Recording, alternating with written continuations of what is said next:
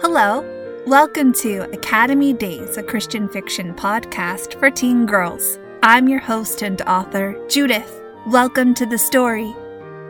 Academy Days, Episode 44 Island Paradise. London Pella stood on the front porch of the Lighthouse Manor and watched the waves foam and ripple against the beach. She curled her bare toes against the gray boards of the porch.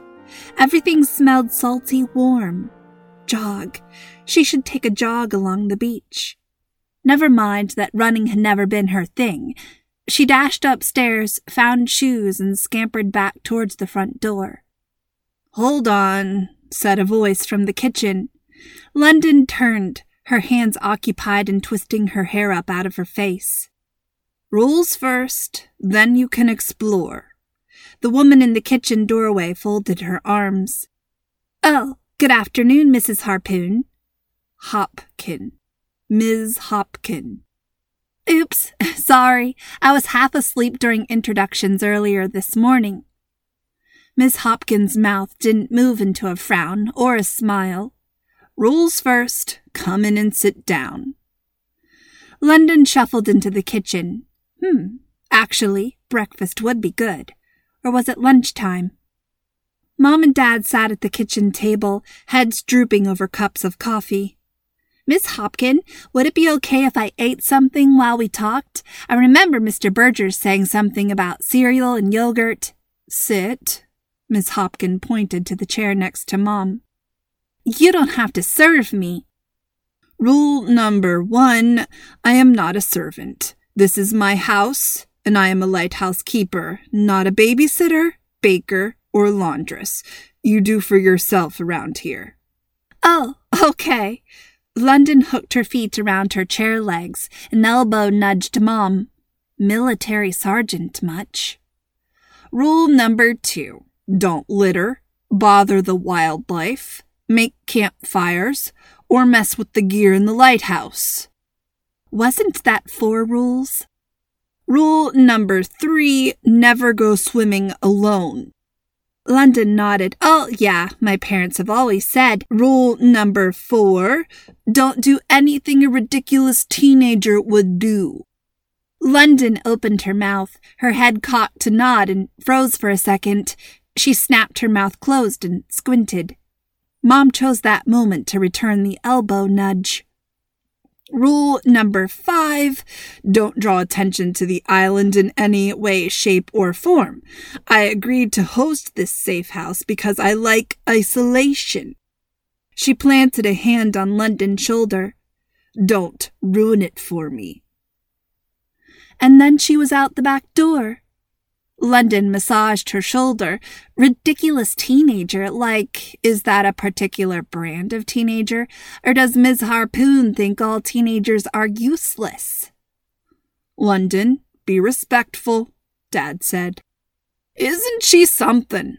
Mr. Burgers strolled into the kitchen, his eyes fixed on the window over the sink. What is it you teenagers say? Cute? Isn't she cute? Who? London gasped. Hopkin! No! The blunt response popped out of London's mouth, and she clamped her hand to her face. Uh, like her mom probably thought. I-, mean, maybe when she was a baby?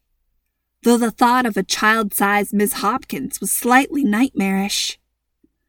Mom sputter swallowed a sip of coffee. London! She pressed a napkin to her mouth, coughing. Mr. Burgers scratched his chin. Teenagers don't know attractive when they see it. London stood and edged towards the kitchen door. Time for a run, a run to get far away from the adults on this island, who all seemed to think anyone below twenty was dumb. Hold on, Mr. Burgers said. Hopkin gave you some preliminary instructions. Now it's time for the official list of safe house regulations. London sighed and grabbed a coffee cup off the open shelves of a sideboard. I hope it involves a PowerPoint with embedded video because I'm a visual learner. Nope, just my melodious voice. Stirring milk into her coffee, London joined the group at the table and slumped into a chair. Wow, I bet Flander and Geneva will be so sad they missed all this. Your brother's missions trip to remote villages in South Africa puts him safely off the grid, Mr. Burgers said. And your sister and her husband chose the perfect time to take their delayed honeymoon backpack trip across Europe. Since they're so adverse to social media, they should be able to go silent quite effectively. We doubt Thornton wants leverage enough to go find either one of them. Reminds me to be married and living in a jungle the next time you guys make somebody mad, London said, eyeing her parents over the rim of her coffee cup. Mm, you'd never survive so far from a build your own frozen yogurt dessert shop, Mom said. Well, maybe I'll move to the jungle just to start one. I bet they love frozen yogurt in the jungle, the climate being so humid and. Mr. Burgers cleared his throat. All right, listen up because this is important, very important. We're here to keep you safe, so let's discuss this whole business in detail. An hour later, London set off on a jog, a fast walk, actually, along the hardened edge of sand just out of reach of the waves. The area where the boat had docked was clear, but further down the shore the terrain varied from rocky to small cliffs and back to beach again. She kept moving, arms and legs pumping.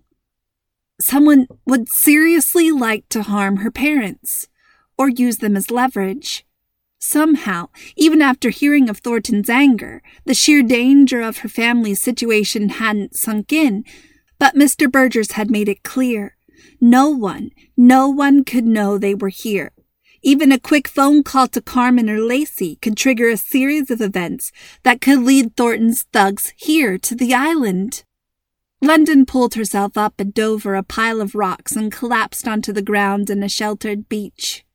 She laid back, sun warmed sand cocooning her back, and squinted up into the azure brilliance of the sky. She was in danger? Her parents were in danger? Impossible. The world was too beautiful. London closed her eyes. If Carmen Lacey and Nora were here, they'd go swimming together and hiking and picnic. Or if Zoe were here, they'd lay in the sand and talk about boys. Except she and Zoe weren't really friends anymore. Even if London got to start her senior year on time, who would she hang out with? Rilla Myers, who spent most of her days laughing at someone, Wendy Wells, who gasped and whispered in between giggles. Nora and Lacey would be around, sure, but they weren't in her grade. The air fell still, the breeze settling down for a moment, and the waves were like a constant hush, hush, hush of a librarian. London sat up. This was all too, too closed in. Not like a room, but like the sky was wrapping around her, leaving her all alone in a bubble of sunlight and air. But sunlight and air and sky should be shared with friends. Being alone like this was like flushing days of time down the toilet. They wouldn't count. A bird swooped past, its wings sending a breeze against London's cheek. Ew! London nearly somersaulted to her feet. Gross. Birds are disgusting. She glared at the fowl now pecking at something in the seaweed. You are gross. Grabbing onto rocks and weeds, London pulled herself up out of the beach area. A short distance away, a rough path wound through the scrubby landscape. Maybe it would be a shortcut back to the house, enough fresh air and nature. What I would really like right now is a restaurant and a group of friends eating cheeseburgers, London mumbled. She trudged towards the path, eyes on the ground. This must be what it felt like to be forgotten, to be lonely. Everyone gathered on the front porch of the house that evening, everybody except the second marshal, who was on patrol. Apparently, there was a third marshal somewhere on the island, too, but London hadn't seen him yet. Mom handed around glasses of strawberry milkshake she'd concocted with the frozen fruit she'd discovered in the freezer. Each glass sported a leafy sprig of garden tea. Leave it to Mom to decorate an after dinner snack. London sipped the cool drink as the adults talked. Look, Mom whispered, easing onto the porch swing next to London. She nodded toward Mr. Burgers. He was grinning at Miss Hopkins, and all she was doing was explaining the technology of the lighthouse to Dad. It was like Mr. Burgers thought Miss Hopkins was actually interesting and attractive. He likes her, Mom giggled. London almost fell off the porch swing. Nuh-uh. Oh, that was just weird. Tell him how you weathered the storms of the 90s, Ivy, Mr. Burgers said, and tipped his chair back against the house, his hands behind his head. Ivy, Miss Hopkins' first name, apparently. Yep, he liked her. He was willing to hear a boring story about weather for a second time. I wonder if he's told her how he feels, Mom whispered. I hope not. The words popped out of London's mouth loud and clear. Mr. Burgers glanced over. Mom gave the swing a sudden shove. Swing, London, she chirped. Isn't the ocean beautiful? Mr. Burgers turned back to Miss Hopkins' hurricane tale. Bully, and people thought teenagers were nuts. Being stuck on this island with a bunch of adults was going to take a kind of fortitude never needed for the navigation of school hallway drama. I'm going to make a special dinner, Mom said, jouncing down on the edge of London's bed. Candles, appetizers, cloth napkins. London squinted into the morning sunshine. What are you talking about? I'm talking about getting Mr. Burgers and Miss Hopkins together. They need to see each other all dressed up. That's when their eyes will be opened. Mom spread her arms wide. To what? London. You know, the first half dozen times I saw your father, he was wearing a bandana around his head and either scraping varnish off a table or mowing the lawn. The day he wore something that wasn't stretched out or stained, I knew. London grabbed her water bottle off the nightstand and chugged half its contents. What was Mom talking about? How could she be so thrilled about anything before drinking her morning smoothie? If Mr. Burgers would shower and then wear fresh clothes to dinner, and if Miss Hopkins would wear a nice dress, London moaned and rolled off the opposite side of the bed. Excuse me while I go lose myself somewhere on this desert island for the next twelve hours? You don't want to help me? Um, no, not really. London clumped down the hallway to the bathroom. Well, I wish you would. Mom's voice trailed after her. Anyway, don't put the pineapple in your smoothie. I'm using it in a recipe. London slowly turned around and trudged back towards Mom. She slumped against the door frame. How can you be so cheerful when we had to leave home or be intimidated by a spoiled thug? When none of our friends knows where we are? When life is awful? Mom bowed her head. I can't let it get to me, London. She raised her chin. I don't think that's what I'm supposed to do. Supposed to do? London slid to the floor. Did Dad tell you to keep a stiff upper lip or something? No. Mom pulled the sheet taunt up to the pillow, then fluffed the quilt. London, self pity is a free and easy pastime, but it puts a lump in my throat and gives me a headache.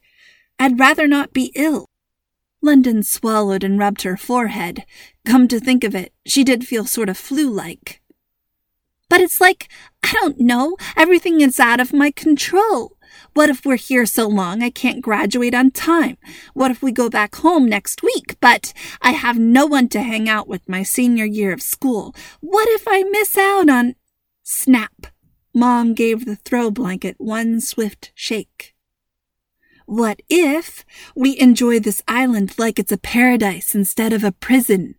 What if we get to know the people right in front of us? She folded the blanket and dropped it onto the end of the bed. She padded over to London and sat on the floor next to her. What if we paint that powder room next to the kitchen? That seashell wallpaper must go. London felt a smile twitch on her lips. Always the decorator. What if? Mom ran her fingers through London's hair.